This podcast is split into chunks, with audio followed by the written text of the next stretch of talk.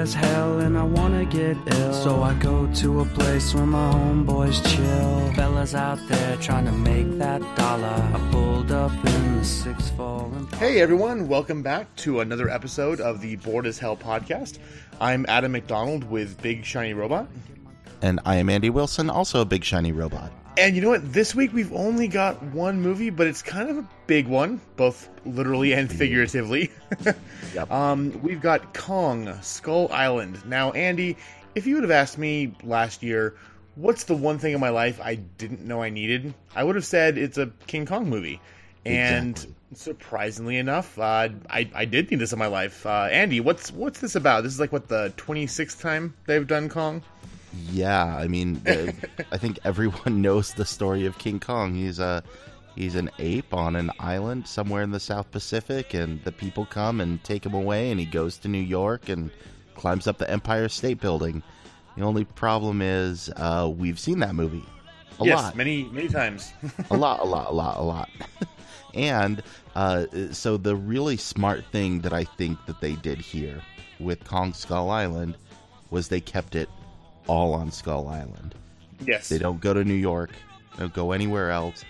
Another interesting thing that I thought that they did here is it's a period piece. I didn't I didn't know that going into this. Yeah, no, the, cool. the the trailers nothing to show you that hey, this takes place back in the seventies. So Yeah, and and they really set that up extremely well. Uh, this is the the tail end of the Vietnam War, and they specifically talk about that at several times. And then it's really cool because it sets this really cool tone and vibe for the whole thing about uh, kind of the the paranoia and the war weariness and uh, and some other themes that that come up in this uh, that that made it really interesting. But our story's pretty pretty simple.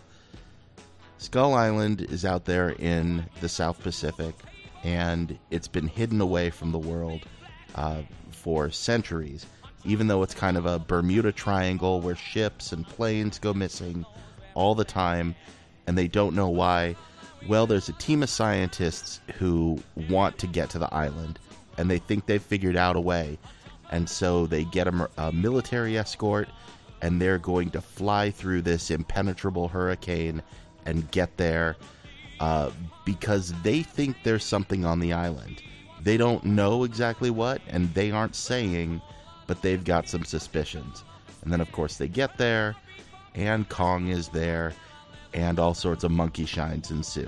Um, and, and that's just like the first 20, 30 minutes. So, yeah, uh, and I mean, if this is one of those great examples where if you've seen the trailer, you know exactly what this movie is, and you know exactly what you're getting into, and then some. Uh, the trailer doesn't show you everything that you need to see, or everything that's in the movie, but it, it gives you a good enough sample that's like, oh, that looks like it might be a movie I'm interested in. You probably want to go see this movie. yeah, yeah. No, it's uh, it's it's oh, it's it's so much fun. I mean, this this movie is not going to win any kind of well, it, it might win actually Academy Awards for uh, visual effects because they do a fantastic job of making you think you're seeing a huge couple hundred foot tall ape on the screen.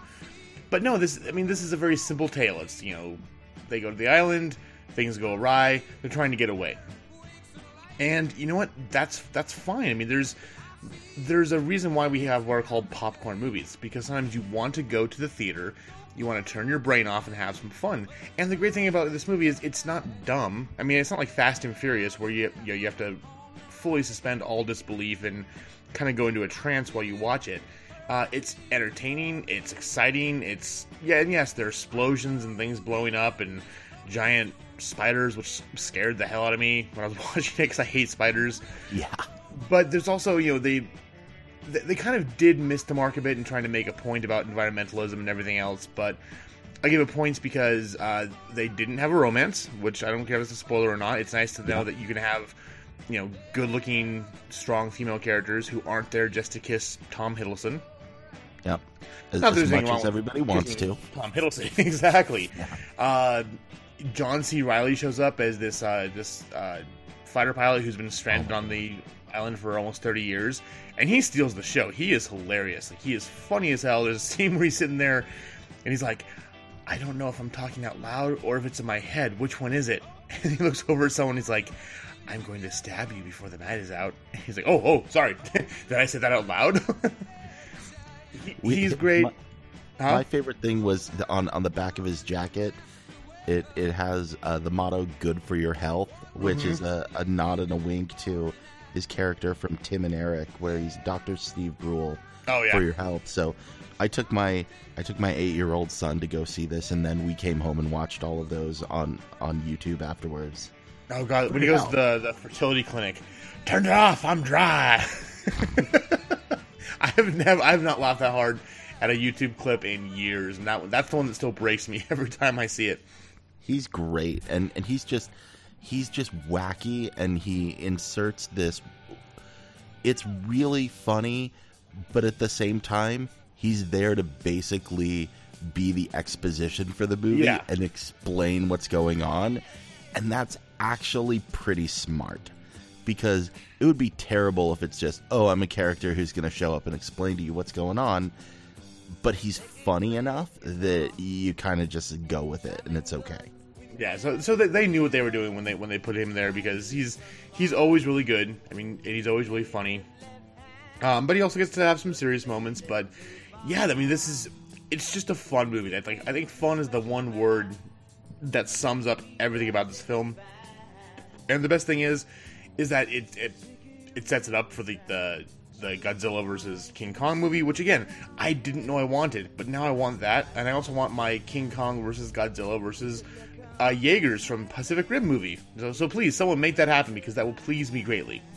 yeah everyone needs that and and i think it's been said but stay through the credits Yes, because stay through the that credits. that's where that's where you get your teaser for what they're what they're thinking about uh, really cool ideas. The you mentioned before how they might have dropped the ball on giving some sort of a serious message. I like to think that this movie like walked right up to the line of like we're going to have a message and then turned around and went the Yeah. other way. It's like I think there were probably drafts of this script that maybe tried to have a a stronger message and then they just like cut it out because they're like no let's just not do that let's just let's just have this be a movie about soldiers fighting a giant monkey and um, yes i know that a, a, a gorilla is not a monkey i'm, I'm We know, yes, yes. Yes, Please, know. no angry emails. We know. but uh, the but the point is, I I kind of wanted that, and then I went away thinking like, oh, I really wish they would have had something more to say, and then I'm like, yeah, but it didn't need to. It's okay. I'm I'm gonna meet the movie on its own terms, Yeah. and not everything has to be Lawrence of Arabia or Bridge on the River Kwai. You know, sometimes things can just be fun and this is one of those movies. But it also took itself kind of seriously in taking up really important themes. You know, man versus nature, uh, man thinking of himself as the pinnacle of nature and trying to conquer nature and being powerless in the face of it. Um, man's warlike, aggressive nature.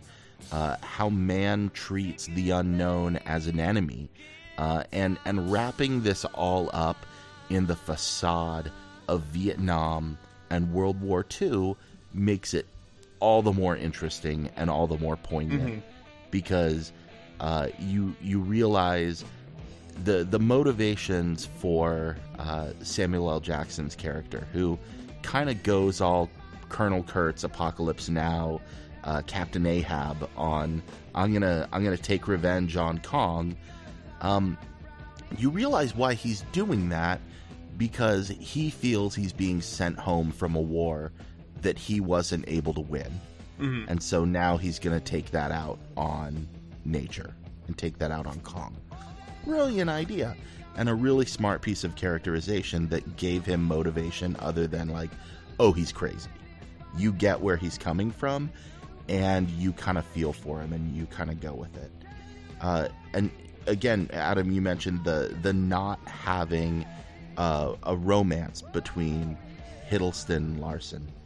Brilliant, brilliant move and uh, the the fact is is that essentially those two characters are there as uh, kind of the like the player characters in your video game. Uh, they're a little bit bland, um, but just cool enough that you identify with them, and then you can sort of impute your own personality on them.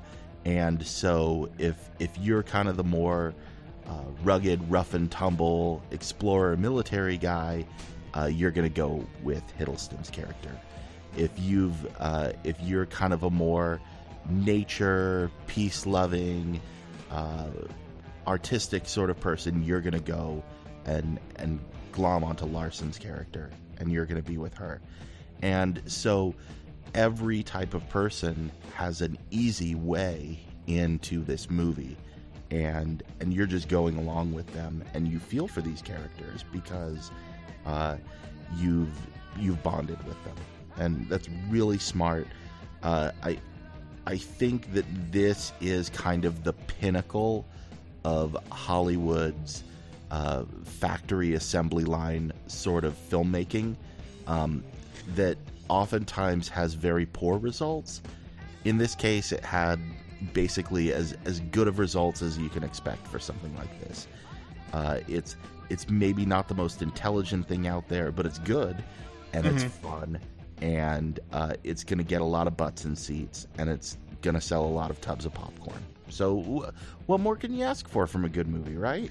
exactly, and honestly, that's what I want. I, I, want to see more movies in the series. Uh, this was fun. I've already seen it twice, and I think this is the first movie this year I've gone to see twice now, and yeah, it's it's fun, and there's nothing wrong with just having just a fun movie to go and enjoy yourself for two hours. And if this is the pinnacle of that this year, so I think I'll probably go out, you know, nine months from now saying that this was my biggest surprise of the year, just because I Definitely. I went in expecting nothing and walked out a huge fan. So, like I mentioned before, there's some problems. It's not a perfect movie. It's kind of dumb. Um, Tom Hiddleston's character, for, honestly, is the most underused part of the film. He doesn't really get fleshed out too much, aside from oh, yeah. just someone who's you know ex you know British CIA or military gets hired for money. Uh, he was just kind of there to get butts and seats, but again, it, it's fine. There's nothing wrong with that, and I'm excited for what comes next. Uh, I'm at a 7.5 out of 10, and again, it's really fun. Go see it. Uh, it's pretty much good for most ages. I mean, there's it's a little bit violent, but kind of like the Mummy back when they did that in '99. A lot of what you kind of off camera, so you're not going to see like people being disemboweled. You might see some lizards getting disemboweled, um, and some people being maybe torn apart in silhouette, but nothing nothing too too horrible. But no, it, it's great. It's fun. Go see it. Yeah, and know your kids. Like I said, I took my eight year old, and I was pretty sure he'd be he'd be okay with this. And he came out of this saying that was a 10 out of 10 movie. Oh yeah. And this this is a movie that will speak to the 8-year-old in all of us. If you just want to see a giant monkey fighting giant lizards, oh my gosh, you're going to have a great time. And and you're this is the movie for you. Um for me, I, I'm at exactly the same place you yeah. are, Adam. Seven, seven and a half out of ten. Um, but my eight year old self definitely had a great time. And uh, I, I, hope people will go out and see this. People, people are. Um, is this going to beat Logan this weekend? I haven't seen. Um, it did. Yes, actually, it yeah. in 60 million. So uh, Logan took in 38. So it uh, it de- dethroned Logan. Well, that's uh, that's both good and bad. I mean, I, I love Logan, and I it, I think if Logan hadn't just come out, I might be even higher on on Kong Skull Island because Logan to me represents the pinnacle of like how you can have an actiony awesome movie that also has a core message and and is really deep. Um, Kong decided to go the other way, and that's fine. Not every movie needs to be Logan, and that's and Logan is in many ways too serious and too sad. Um, Kong is a movie that you go see to escape from reality and have a good time. Logan's a movie to uh, take some Kleenex and contemplate about the meaninglessness of everything. Yeah. and and dealing with death. so uh, if you're if you're not ready for a downer, you go see Kong Skull Island instead. So good move. So cool. So yeah, yeah. If you haven't seen Logan yet, uh, again, take your kids to see Kong, leave them there, and then go see Logan, or just go with your, your Yep, family yeah. and see Kong because it, it's a lot of fun. So, Yep. uh, but yeah, that, I mean, like that's that's pretty much it this week. But again, glowing reviews from both of us. Uh, it's fun. Take your kids, take your family, make it a day. Speaking Um, of taking your kids, taking your family, uh, next week we finally get Beauty and the Beast opening up. Yes, and I finally get to see it because I, I will. Uh, the the last screening was when I was working, but they're doing a big one on Tuesday. Yep. So I'm excited to finally go see that. So So we're gonna do our episode from FanX, and we will. I don't know. Maybe depending on when we record it, we'll either talk about uh, whether FanX has happened or not, but we'll at least delve in a little bit more into Beauty and the Beast. Um, I wouldn't say it's going to be a spoiler episode because there's not really spoilers in it. Um, but I, I think we'll delve more into the content and the differences between this one and the 19 uh, the the original animated version. yeah, so uh, when we'll talk about the differences and also having listened to some of the music, uh, they've kind of brought in some stuff from the the stage musical too, uh, but they didn't quite commit 100. percent uh, You know, yes they, no. they have to you know write new songs so they can get their Academy Award. Yep. Yeah. There's we'll, some. we'll explain how that works too, because that's, that's kind of confusing for some people. So yeah yeah there were some interesting choices with with how they did it specifically around the the musical cue for home uh, which which i'm Yes. sure you you've already heard about so we'll we'll talk about that So, and then also, also uh, speaking of FanX, Andy, uh, we're both on panels this year. So, which which ones are you on? Because I'm excited for both of them. okay so uh, on on friday we're doing rules for rebellions and uh, it's got me and uh, lucas fowler uh, from uh, tea uh, talking about how we're using uh, fandom and rebellion in uh, pop culture Harry Potter, Star Wars, Firefly, uh, so on and so forth in in our work uh, in doing advocacy work. Then we've got some uh, some best selling authors who are going to talk about how they're how they use uh, these themes of fighting against the power in building their worlds and what that means. And then we've got Gary Whitta, one of the uh, co-screenwriters for Who? Rogue One. No, And- Yeah, and uh, yeah. So I get to I get to talk to Gary Whitta, and I'm just gonna fan. Well, I'm not really gonna fanboy, but I'm going to have lots of pointed questions about the meaning of Saw Gerrera, and we're going to talk about uh, Rogue One and and Star Wars Rebels, which he is also a writer on, and and talk a lot about those. Then on Saturday, uh, I am on a Doctor Who panel uh, talking about who uh, the thirteenth Doctor should be, and um, I'm I'm definitely going to talk a lot about Hayley Atwell and why I think she should be the next Doctor.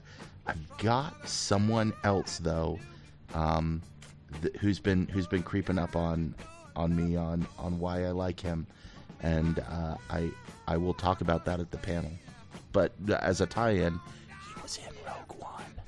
so and he's British, so that that uh um that narrows it down to exactly one person if you can figure that out. Anyway, and you've got you're moderating a really awesome yeah. panel too. So, uh, if you, I'm assuming most people out here know what the mu- musical Hamilton's all about. Uh, so when Lin Manuel got his one of his Tonys, you know, one of because he, he got many. Uh, back last year, it was right after the the Pulse Orlando shooting happened, and he made a huge speech about love is love is love is love, uh, which was the inspiration for mine to me to do the love is love is love LGBTQIA panel. So uh, it's always a lot of fun. It's it's a it's a big panel. It's also uh, one of the ones I've been to that I love the most because we get a lot of people up there who you know audience members come in who have questions who talk about things that they can't talk about at home or uh, at school or whatever else, and they're kind of given an open forum to uh, discuss things with people who actually understand what's going on. So. Uh, It's been great. It's going to be 5 p.m. on Saturday. Uh, we've got uh, fellow film critic Caitlin Booth, who we love. Uh, she's going to be up there with us. Uh, we have Lucas, who's on your panel, will also be there, um, as well as some other people who uh, we got some new new, uh, new blood in there, which is kind of nice. So that's always kind of fun to see that and see how it goes. But yes, I will be moderating, so please show up. And uh, you know, my viewpoint is always that uh, I'm just there to kind of keep things flowing and get the get people talking. Um, but I also love having audience members ask questions and give input because I always feel they're part of the process too. So yeah, we're excited for that. Uh, and then we'll both be. Are you at the Monaco too this year? I am indeed. So if you if you're down by the Salt Palace and want to hang out, uh, 5 p.m. every single day, well, except for Saturday because I'll obviously be in a panel. They is uh, free wine and hors d'oeuvres hour, and maybe if you talk to us and ask nicely, uh, we'll let you borrow our uh, our room cards so you can get free booze as well. but Maybe. either which way, it's going to be a Well, I won't be drinking it, but yeah, so Exactly, yeah. maybe that's a good idea. Well, they have they have coffee. They, they, they do a little free back rubs too, don't they? Last time they had back rubs. Well, I may go for back rubs then, because there's there's no law against back rubs. and Yeah. you never know. Uh, uh, wait, uh, who you met? Who was it? You you met Eleven last time in Oh the lobby, gosh, didn't yeah, you? I ran it. I ran into Millie Bobby Brown in the Yeah. in the lobby of the Monaco, and I, I I rarely get starstruck. Like I've I've met some really cool people, and I I got starstruck at this tiny little girl, and I'm just like, oh my god, I know exactly who you are, and I'm not gonna I'm not gonna freak out, and I'm not gonna be that guy. So I'm just going to say thank you. You're excellent. And I'm I'm gonna walk away because I don't want to be creepy and weird. Yeah, but the uh, the, the Monaco is one of the is the nicest hotel downtown, so you you never know who you're going to see there. So, but yeah, we'll be there. Uh, we've got Brian from Funny Books and Firewater. He'll be probably stopping by for a bit. Uh, but yeah, it's FanX is a blast. It's always a lot of fun. So uh, please come see us. Come to our panels, say hi, uh, and then we will be back next week with more Beauty and the Beast. Uh, but until then, hail Satan and have a lovely afternoon. Punk ass tripping, but it's alright. Scored a key, he's gonna fly. Punk ass fly.